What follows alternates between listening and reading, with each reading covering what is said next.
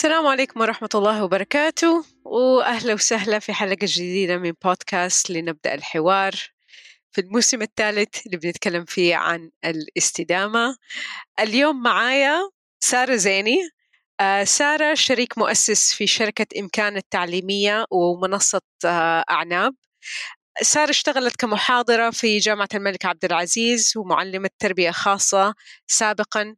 عندها تقارير منشورة في مجال التعليم وقادت العديد من المشاريع الوطنية. زوجة وأم لطفل وصديقة عزيزة فمرة سعيدة أنك أنت اليوم معايا. أهلا وسهلا. هلا وسهلا بك منال كيف حالك؟ الحمد لله. آه عندنا محاور كثير آه إن شاء الله نقدر نغطيها في الحلقة هذه اليوم. آه بس خلينا نبدأ بالسؤال الأول اللي هو إيش تعريف الاستدامة بالنسبة لك؟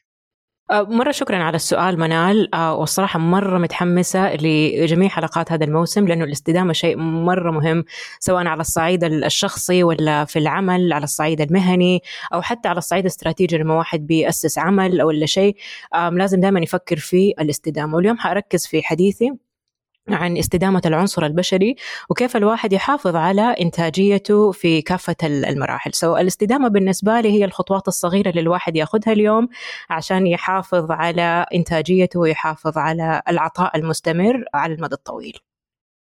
التعريف حلو وعجبتني كلمة استخدامك للعنصر البشري. إيش قصدك بالعنصر البشري؟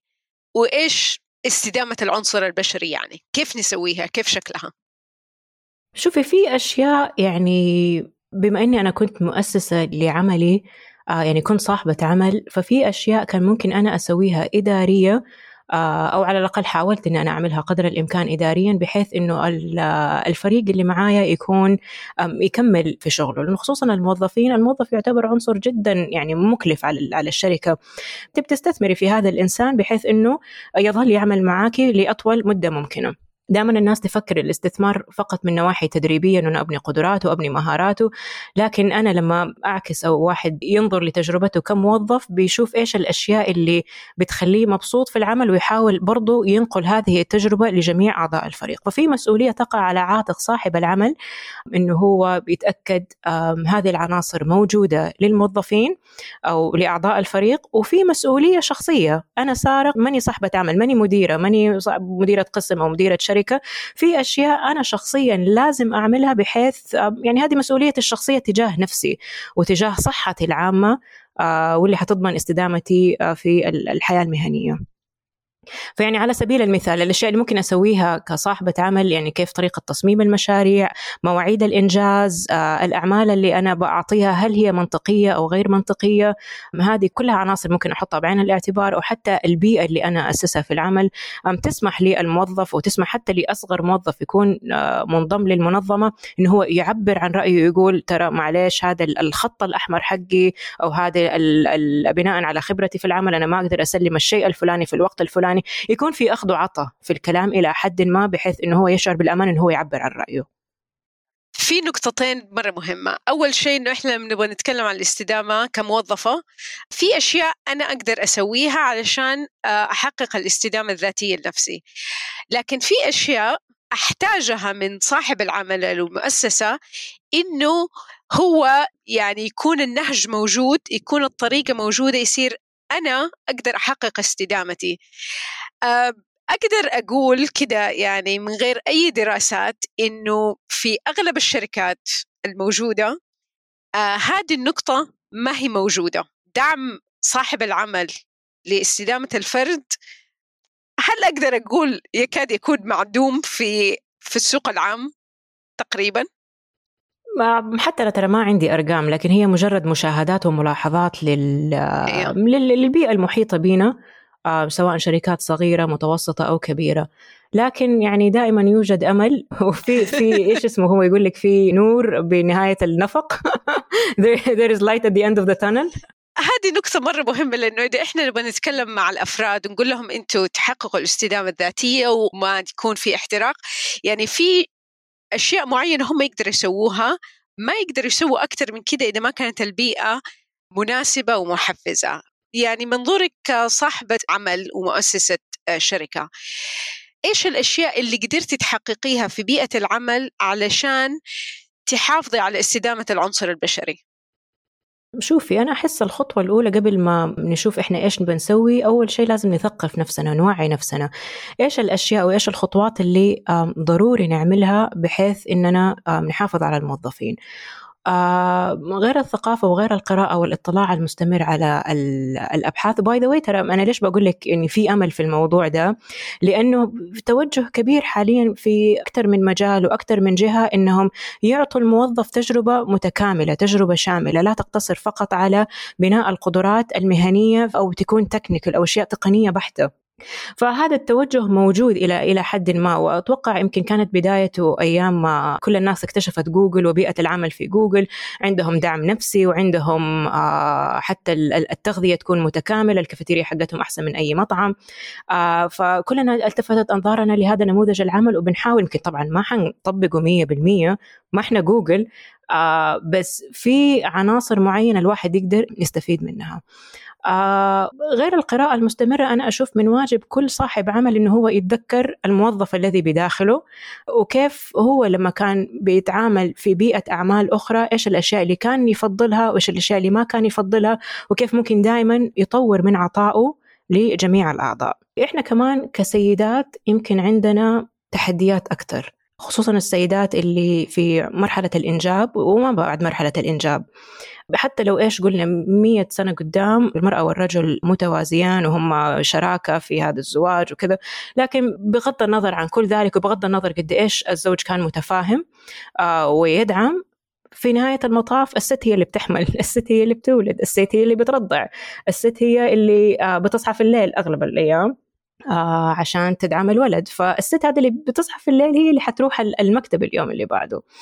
هذه كلها أشياء الواحد لازم يعني يشوف إيش الطريقة الأفضل بحيث إنه هو يدعم الظروف الحياتية للموظفين بحيث إنه هم تزيد إنتاجياتهم.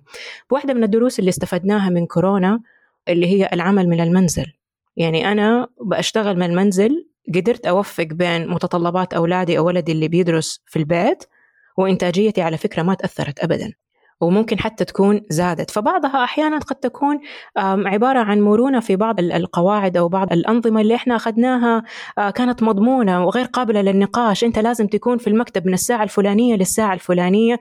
بغض إن شاء الله لو بتموت في البيت أنت حتجيني وتداوم. آه، فهذه كلها أشياء نحط عليها الآن علامة استفهام كبيرة. ويمكن هذه من حسنات كورونا إنه إحنا آه، صار عندنا مرونة أكثر في تصميم بيئة العمل بما يتوافق مع احتياجات الموظفين. آه لما عرفت الاستدامة قلتي هي خطوات صغيرة تحقق لنا هدف أو نتيجة معينة. لو نبغى ناخذ أمثلة سواء من اللي أنت عملتيه آه سواء في حياتك الشخصية كموظفة في هذه المؤسسة أو كصاحبة آه عمل إيش الخطوات البسيطة الإنسانية نقدر نقول اللي الواحد ممكن يقول يمكن حاليا ممكن يشوفها ما تكون لها صدى ولا تغيير جذري لكن هي خطوة صغيرة نقدر نعملها الآن علشان نحقق منظومة الاستدامة. شوفي يعني المنظمات لها شخصياتها زي الأفراد فاللي بيمشي على سارة ما بيمشي على منال واللي بيمشي في المؤسسة الصغيرة اللي بتشتغل فيها سار يمكن ما يمشي على الشركة الكبيرة اللي بتشتغل فيها منال. فالواحد لازم يفهم شخصيات المنظمة أو شخصية الشركة اللي أنت بتشتغل فيها وإيش احتياجات الموظفين بناء على الثقافة الموجودة. واحدة من الأشياء اللي عملناها إحنا في إمكان وأعناب إحنا كنا بطبيعة الحال ما أعرف ليش أغلبنا سيدات. في فئة عمرية دوبهم أتزوجوا بي بي بيخلفوا أطفال. آه بيحاولوا يوازنوا بين هذه يعني كلنا إحنا more or less في نفس في نفس المرحلة. آه جات فترة إنه والله عندنا اثنين أو ثلاثة من أعضاء فريق العمل عندهم أطفال أو كانوا على وشك إنجاب. فأتكلمنا أنا وشريكاتي إحنا إيش ممكن نسوي عشان ندعمهم؟ ما نبغى نخسرهم. آه وما نبغاهم ناخ ياخذوا إجازة أمومة كده أبو ستة شهور أو سبعة شهور. يعني نبغاهم يرجعوا أسرع وقت إلى إلى العمل. فضينا واحدة من الغرف. آه وقلنا لا قلنا للأم شوفي لك واحدة بيبي ستر أو أي شخص ممكن ينتبه على طفلك وخليناها هناك فالأم كانت مرة مبسوطة لأنها بتجي بتحضر الدوام بالعكس هي مبسوطة أنها بتخرج برا البيت وقتها. يعني سهلنا عليها هذا الموضوع. ثاني نقطة أو يعني شيء جدا بسيط اللي هو موضوع العمل من المنزل.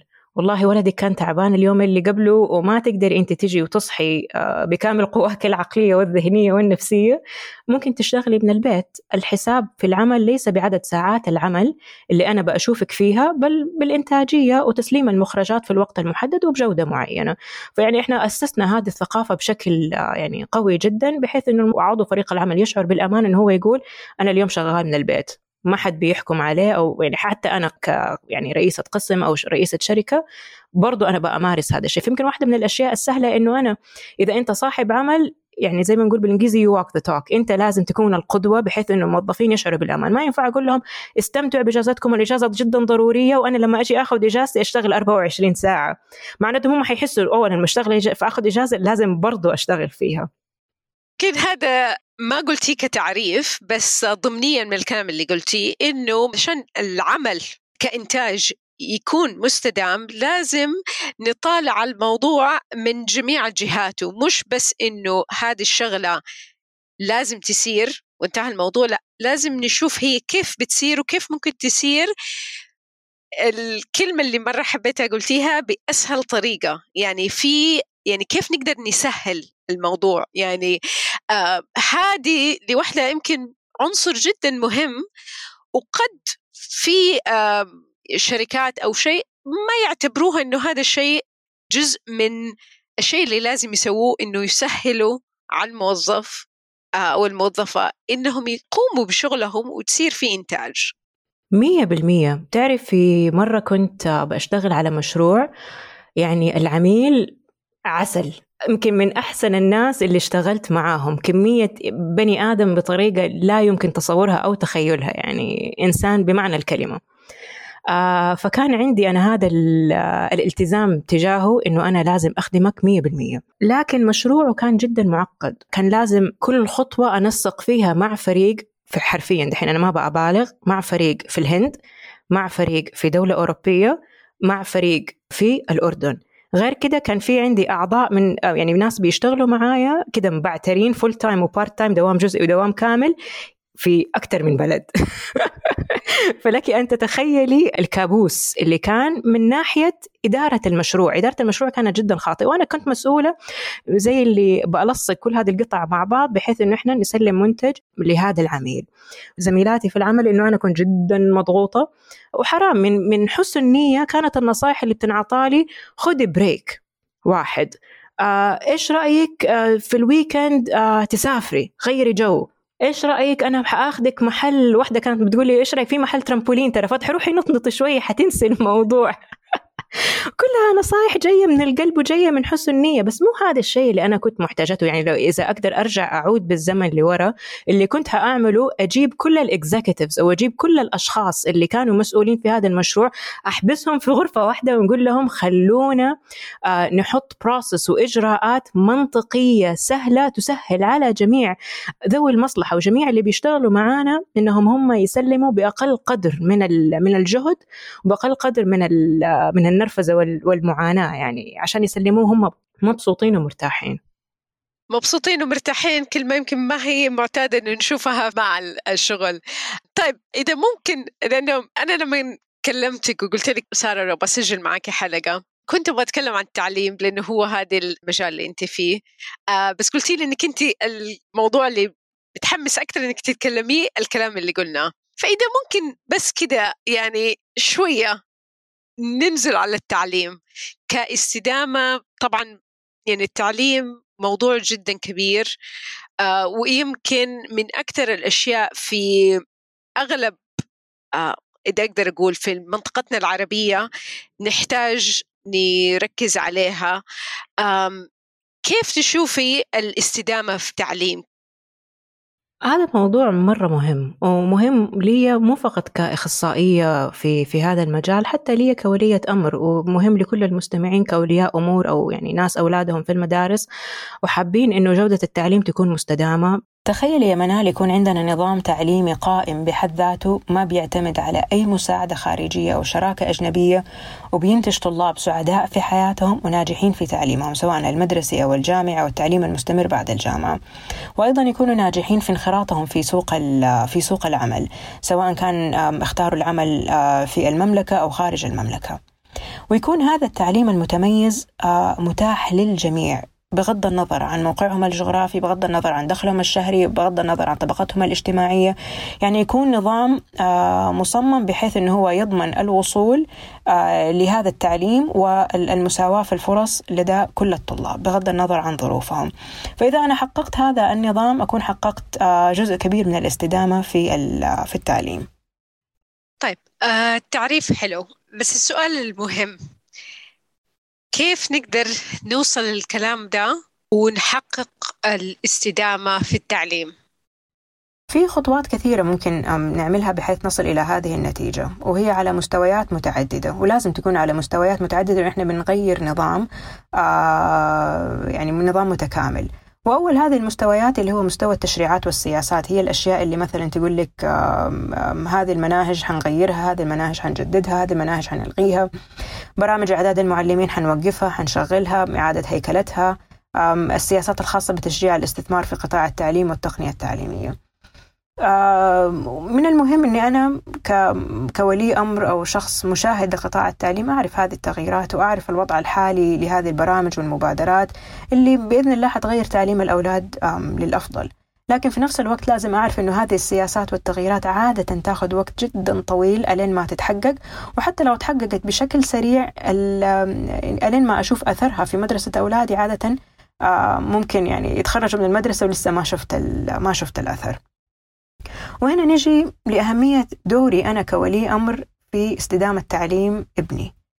أول شيء لازم طبعا أثقف نفسي وأعرف هذه الجهات وأعرف دورها حتى أستطيع اتخاذ قرارات مستنيرة بناء على معرفتي وفهمي الدقيق للقطاع.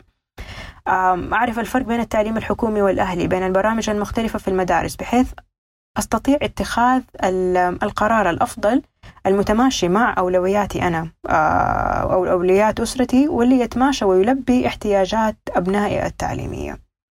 فأركز على الأشياء اللي أقدر أغيرها أغيرها. أركز على الدائرة اللي أنا بداخلها وأهم شيء فيها هو آه، الإبن والإبنة. فايش المدرسة بتقدم وإيش المدرسة ما بتقدم وشايف إنه هذا من أولوياتك سواء كان برنامج رياضي متنوع القراءة بشكل نهم بشكل أفضل العزف على آلة موسيقية تعلم لغة أجنبية. فالواحد يركز على تنمية هذه المهارات مباشرة بدل ما بنجلس وننتظر المدرسة أو إنه السياسات تتغير بحيث إنه هي تقدم هذا الدور وتملأ هذه الفراغات. وهذا الشيء مو معناته إنه إحنا يعني آه، غسلنا يدنا من المدارس أو من نظام التعليم. هي منبثقة من أهمية استيعابنا كأولياء أمور لدورنا في تعليم أولادنا. والعمل على ذلك يعني بمستوى عالي من الوعي. يعني حكاية أنه أنا أبعت ولدي المدرسة كأني يعني كأنه هو منتج ببعته المصنع وهذا المصنع حينتج لي منتج بجودة معينة هذا يعني شيء قديم وفات عليه الزمن.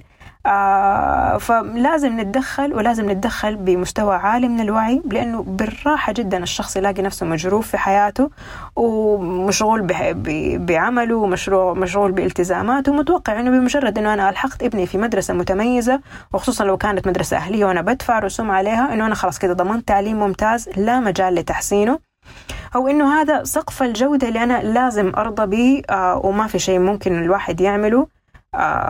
بحيث إنه إننا نحسنه. يعني بالمختصر صعب نلاقي مدرسة مفصلة على احتياجاتنا وتتلائم مع جميع أولوياتنا كأسرة. لازم الشخص يكون آه، مستوعب لدوره وأثره في تعليم أبنائه آه، ويلعب دور فعال بذلك آه، في, ذلك بدل ما هو يفضل متلقي ورهينة لجودة الخدمات المدرسية الموجودة. آه طيب آه سارة تقريبا في أي مكان نكون قاعدين فيه وتبدأ آه، تجي سيرة التعليم آه، والمدارس الكلام كله بيكون آه، شكاوي ولا عن المدرسين والمدارس ومستوى المناهج والمناهج لازم تتغير. وما حندخل في التفاصيل هذه كثير كلنا بنمر فيها وعارفينها.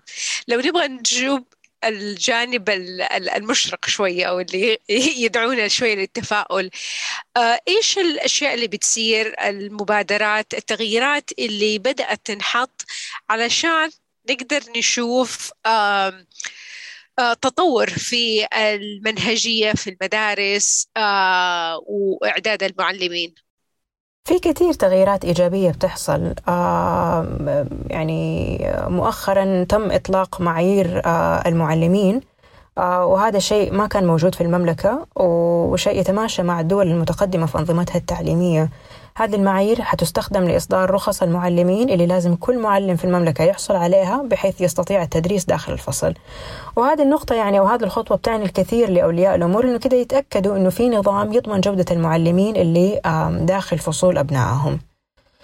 واحد البرامج ال ال الأخير اللي تم آه، إطلاقها مؤخرا حرفيا شعرت أنها ملأت جميع الفراغات الموجودة في نظامنا التعليمي.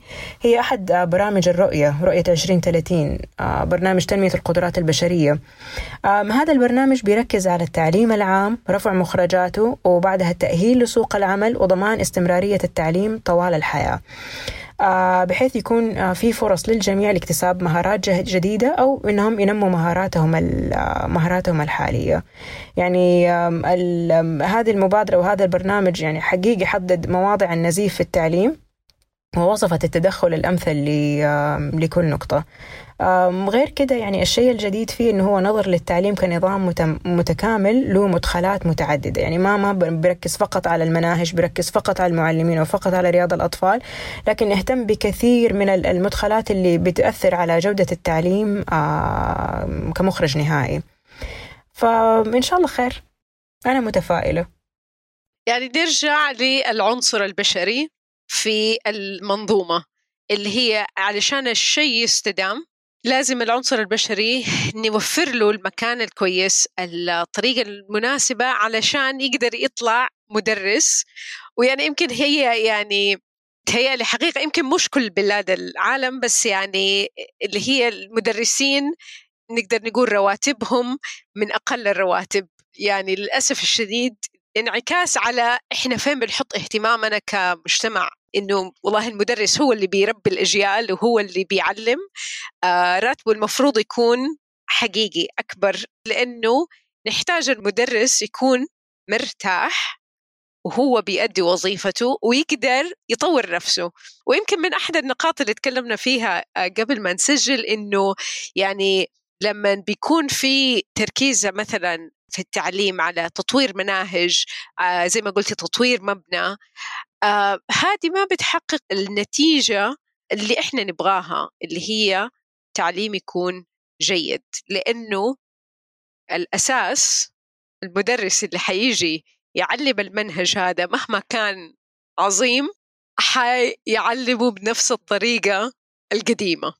نعم أتفق معاك يعني لو إيش طورنا المناهج أو حطينا مواد بشكلها للوهلة الأولى مفيد ومهم جدا آه، بالراحة المعلم بيدخل الفصل وبيدرسها عن طريق الحفظ فقط. آه، وهذه شفتها أنا مثلا في مهارات التفكير آه، في برامج تحضير المعلمين. كنت أحضر لبعض يعني البروفيسورات وهم بيدربوا المعلمات. فبتقول لها لازم تحفظي مهارات التفكير عشان تنجحي في الاختبار. فهذه المعلمة اللي حفظت مهارات التفكير بكرة لما تدخل الفصل حتقول للطلاب احفظوا مهارات التفكير. يعني في بعض المناهج عندهم أسئلة خارجية آه، للتفكير خارج الصندوق وما إلى ذلك. الطالب يجيب وهو عارف أنه ترى في إجابة واحدة فقط صحيحة ومقبولة من قبل المعلم. طب لا هو تفكير إبداعي. أنا ممكن أعطيك إجابة ثانية خارج الصندوق. لا تحاسبني عليها صح أو خطأ. فهذه كلها ما هي موجودة في الثقافة. طيب آه، على حكاية خارج الصندوق قبل كم يوم؟ أنا مع ابني تانية ثانوي.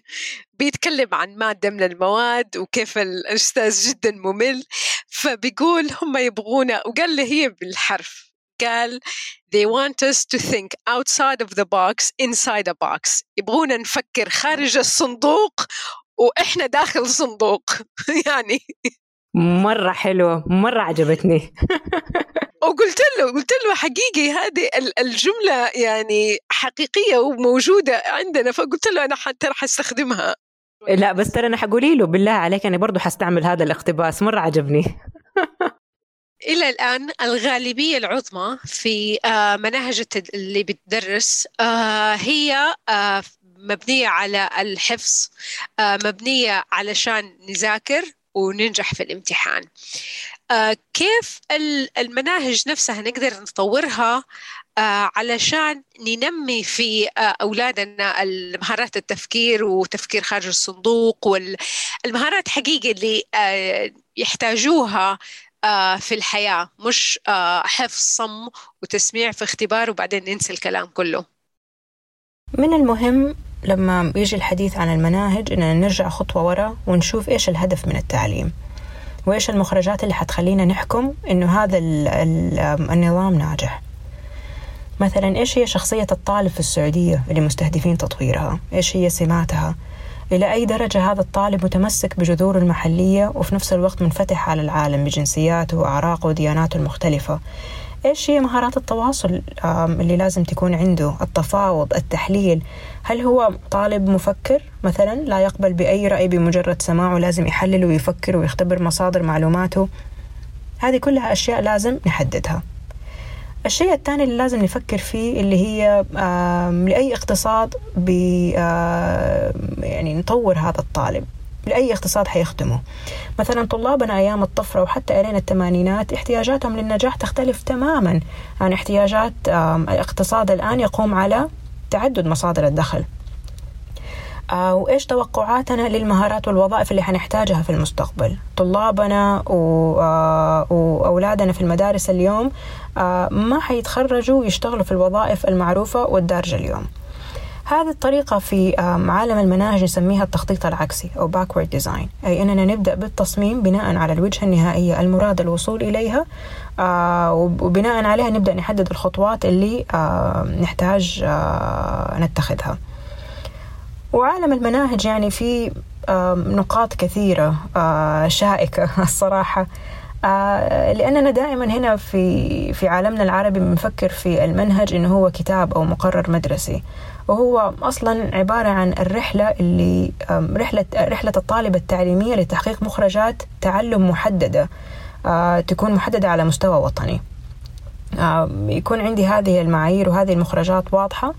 يجي المعلم المتمكن والمؤهل يختار المصادر اللي تساعده في تحقيق ذلك بناء على خبرته كمعلم وبناء على معرفته باحتياجات الطلاب اللي في فصله ممكن الكتاب المدرسي يكون أحد هذه المصادر بس ما يكون المصدر الرئيسي والوحيد اللي لازم نغطيه صفحة بصفحة آه ويكون هو يعني النقطة الأساسية للحصول على المعلومات وبناء المهارات.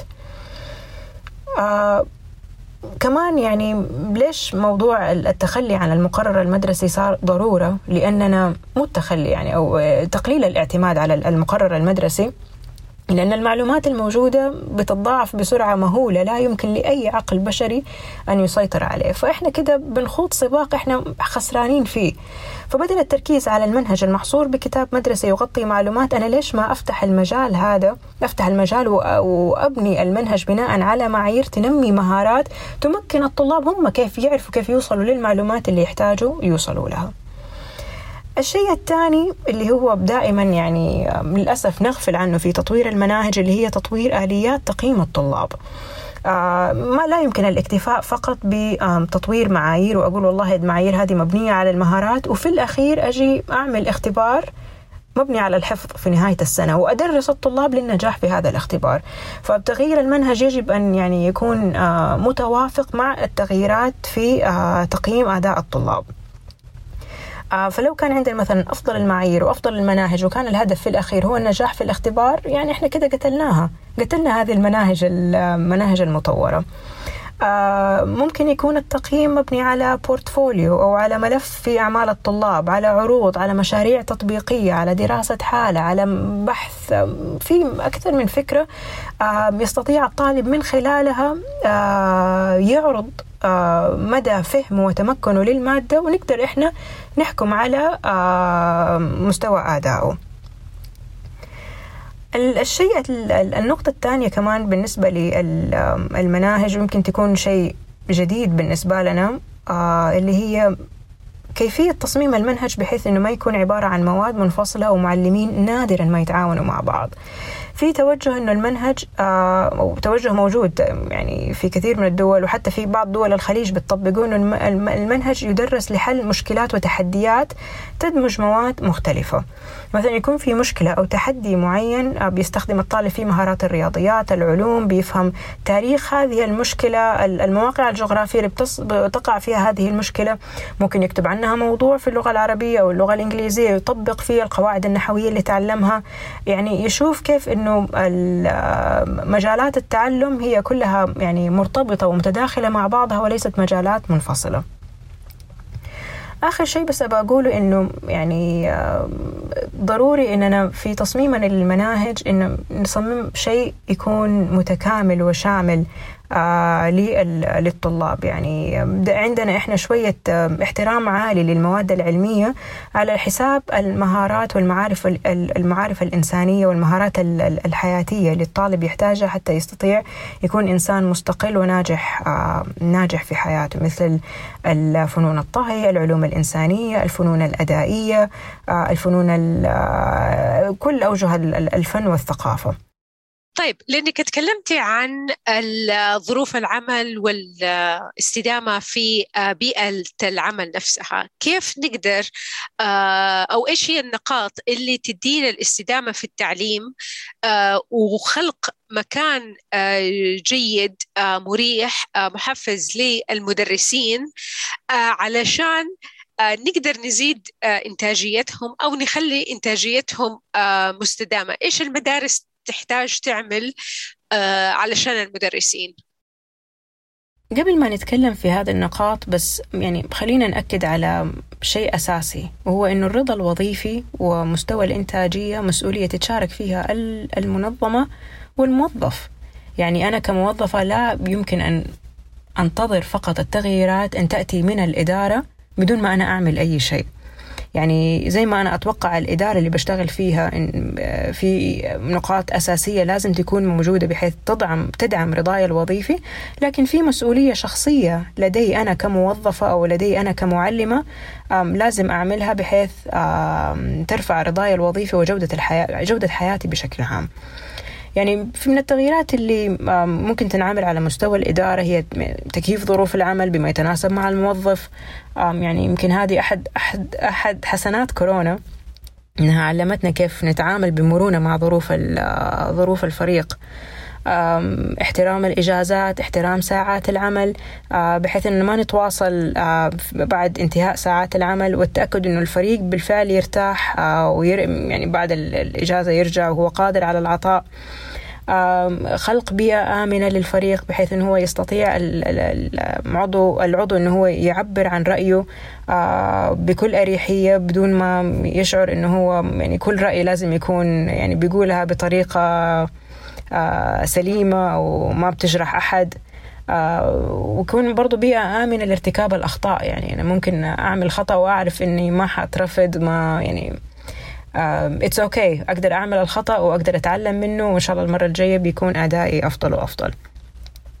غير هذه الأشياء اللي أحيانا ممكن ما تكون موجودة على مستوى الإدارة ولازم أنا أفكر أنا كشخص إيش الشيء اللي ممكن أعمله بحيث أزيد من رضاي الوظيفي. لأنه ما في أي شخص بيشتغل معك ويحبك أكثر وبيدعمك أكثر من نفسك. آه وما في أحد يفهم الشخص أكثر من نفسه. سواء كموظف أو كمعلم لازم الشخص يتحمل مسؤولية تحليل أدائه بدل ما أنا أنتظر ال performance review أو نتائج أداء العمل في نهاية كل ربع أو بنهاية كل ترم لازم أنا أتحمل مسؤولية تحليل أدائي وتحديد نقاط القوة ونقاط الضعف وإيش أنا ممكن أسوي بحيث أنه أنا أرفع من مستواي. يعني أتذكر مرة كنت في مشروع وحقيقي بشتغل عليه ليل نهار وأنا كنت جدا مبسوطة يعني كان استمتاع جدا غريب مقارنة بباقي المشاريع اللي اشتغلت عليها. بعد ما فكرت في الموضوع آه وصلت إني أنا في هذا المشروع الشيء الفرق أو الغير اللي كان بينه وبين المشاريع الثانية وكان عندي مساحة كبيرة من الحرية في اتخاذ القرارات. آه وإنه هذا الشيء. والشيء الثاني إنه المجال اللي كنت بشتغل فيه جديد نوعا ما فكنت مرة متحمس إني أتعلم عنه أكثر. فأتعلم خرجت بنقطتين هنا إنه المرونة بالنسبة لي جدا مهمة المرونة اللي تسمح بالإبداع في العمل والمهم إني يعني كل فترة وفترة إني أغير شوية من طبيعة العمل أو من نطاق العمل حقي بحيث إنه أتجدد وأطلع على معارف جديدة تزيد من آه من دافعيتي. يعني ما أتوقع أنه في أي مدير أو أي موجه أو أي مشرف ممكن يقول لي هذا الشيء عن نفسي. يعني هذا كان مسؤوليتي أن أنا أحلل أدائي وأحلل الظروف اللي ترفع من إنتاجيتي بحيث أني أحاول أضمنها قدر الإمكان مستقبلا في آه في أعمالي. غير كده يعني في الأشياء البديهية. اللي آه دائما الكل يتكلم عنها ويمكن ما نحس بها لما بنكبر شوية اللي هي كيفية الحفاظ على الصحة والعافية. آه الرياضة روتين النوم الأكل الصحي يعني هذا أبدا ما هو مجالي لكن يعني سابقا كنت حقيقي أضحك على الناس اللي يتكلموا عن عن الأكل وكيف الأكل بيفرق معاهم. لكن بعد ما الواحد شوية مرمط في حياته آه وغيرت من طبيعة أكلي بالفعل في ارتباط جدا قوي بين الأكل الصحي والنفسية والصحة العامة و... وإنتاجية العمل. يعني كيف الواحد يقدر يركز في شغله وقولونه تعبان وحاسس بإرهاق مزمن وعنده صداع؟ ما هو عارف متى بدأ ومتى حينتهي أو يكون عايش بس على على بنادول يعني هذه في مسؤوليات تخص ال ال ال الإدارة ومسؤوليات تخص الموظف وفي مسؤوليات متشاركة متشاركة بالتأكيد بين الموظف والمدير. هي كيف إحنا ممكن نصمم العمل أو نصمم المشاريع اللي بنشتغل عليها بشكل منطقي في مستوى معقول. من التحدي تواريخ التسليم تكون معقولة يتم طلب طلب الدعم أو زيادة المصادر بناء على احتياجات العمل ومستجداته. آه يعني هذه كلها أشياء أساسية. آه طيب يا سارة نرجع آه على أرض الواقع ومعك أنت. كيف كانت آه تجربتك آه الشخصية آه مع الكلام ده كله عن الاستدامة في في العمل؟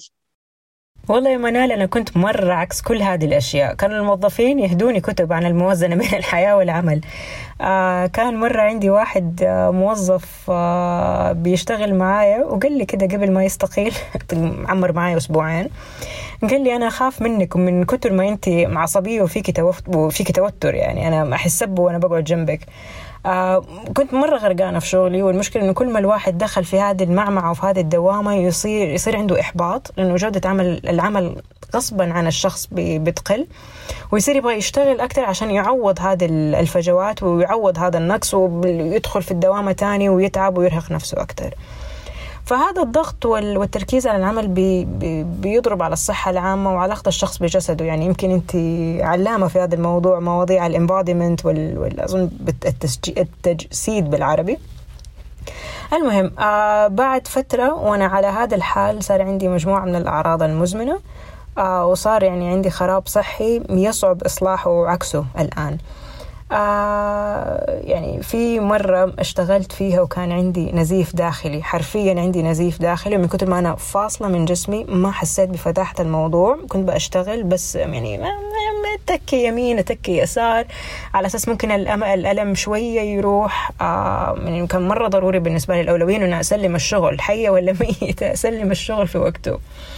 آه فما حسيت بفداحة الموضوع أو جسمي حرفيا انهار بعد ما سلمت الشغل واكتشفت إنه أنا لازم أدخل العمليات مباشرة. فاللي تعلمته إنه الجسم لما يقول شيء صاحبه لازم ينصت له وتكون هذه أولوياته. يعني إيش كان عميلي ولا إيش كانت الشركة حتستفيد لو أنا سلمت الشغل وأنا يعني مرة تعبانة وبين الحياة والموت. فبعد هذه التجربة وغيرها تجارب يعني أنا ما أتعلم ترى من تجربة واحدة. لازم أكثر من غلطة وتكون غلطة مرة فاتحة. شعرت إني لازم أتحمل مسؤولية صحتي بجدية أكبر لنفسي ولزوجي ولولدي ولأهلي. والعجيب في الموضوع منال إنه يمكن ساعات عملي الآن صارت أقل. لكن إنتاجيتي أشوفها إنها هي أفضل بكثير. النوم والتغذية الصحيحة والرياضة يعني مرة تانية كنت مرة أضحك لما أسمع الكلام هذا وأحسه كلام مستهلك ومستهجن آه سوري مستهلك وينعاد مرة كثير. آه لكن الواحد ما يشعر به ويستشعر به آه غير لما يكبر. أنا مت... أنا عارفة إنه التغيير الجذري اللي أنا عملته عبارة عن رفاهية ما هي موجودة عند الكل. أو حتى خليني أعيدها مرة ثانية ما هي موجودة عند الغالبية العظمى. آه ولكن أعيد وأقول ترى هي عبارة عن آه وعي عالي لذاتي وإيش الأشياء اللي بتأثر علي ومحاولة إعادة هذه الظروف اللي بتأثر علي إيجابيا قدر الإمكان. اللي قلتيه يعني نفسي أقول في الصميم آه نقدر نقول الناس اللي عندهم الرفاهية للاختيار آه يقدروا يخلوا الاستدامة وال آه والوعي بهذا الشيء آه من أولوياتهم. وإن أتمنى إنه نوصل آه في وقت مش بعيد كثير إنه ما نحتاج نتكلم في الموضوع أصلا لأنه هو هذا الشيء اللي موجود وبيتهيأ لي هذه يمكن مو... آه، نقطة أعمق كثير إنه الإحساس إنه عشان الناس يشتغلوا لازم. آه، يشتغلوا غصبا عنهم آه، وفي يمكن الخوف من فكرة إنه لو ادينا الناس مساحة ما حيشتغلوا. فهي نظرة كيف الواحد بيشوف آه الناس. هل بتعمل أكثر ما يعني أحسن ما عندها ولا لا؟ وهذا يمكن موضوع آه مختلف آه تماما. وشوفي في نقطة ثانية يعني إحنا ركزنا في حديثنا عن بيئة العمل وعن عن عن الذات نفس نفس الموظف كيف ممكن يحسن من أدائه ويكون على وعي أكبر باحتياجاته. لكن كمان لا ننسى ضغط المجتمع. ترى حتى أنا لما عملت النقلة الرهيبة اللي عملتها كان في مرة ضغط كبير من المجتمع. الناس ما هي فاهمة. انت حتقعدي فاضية؟ لا والله ما حقعد فاضي ترى أنا بشتغل عندي نفس عدد المشاريع كنت بشيلها از full timer بشيلها الآن بس ال setup غيرناه الوضع العام غيرناه.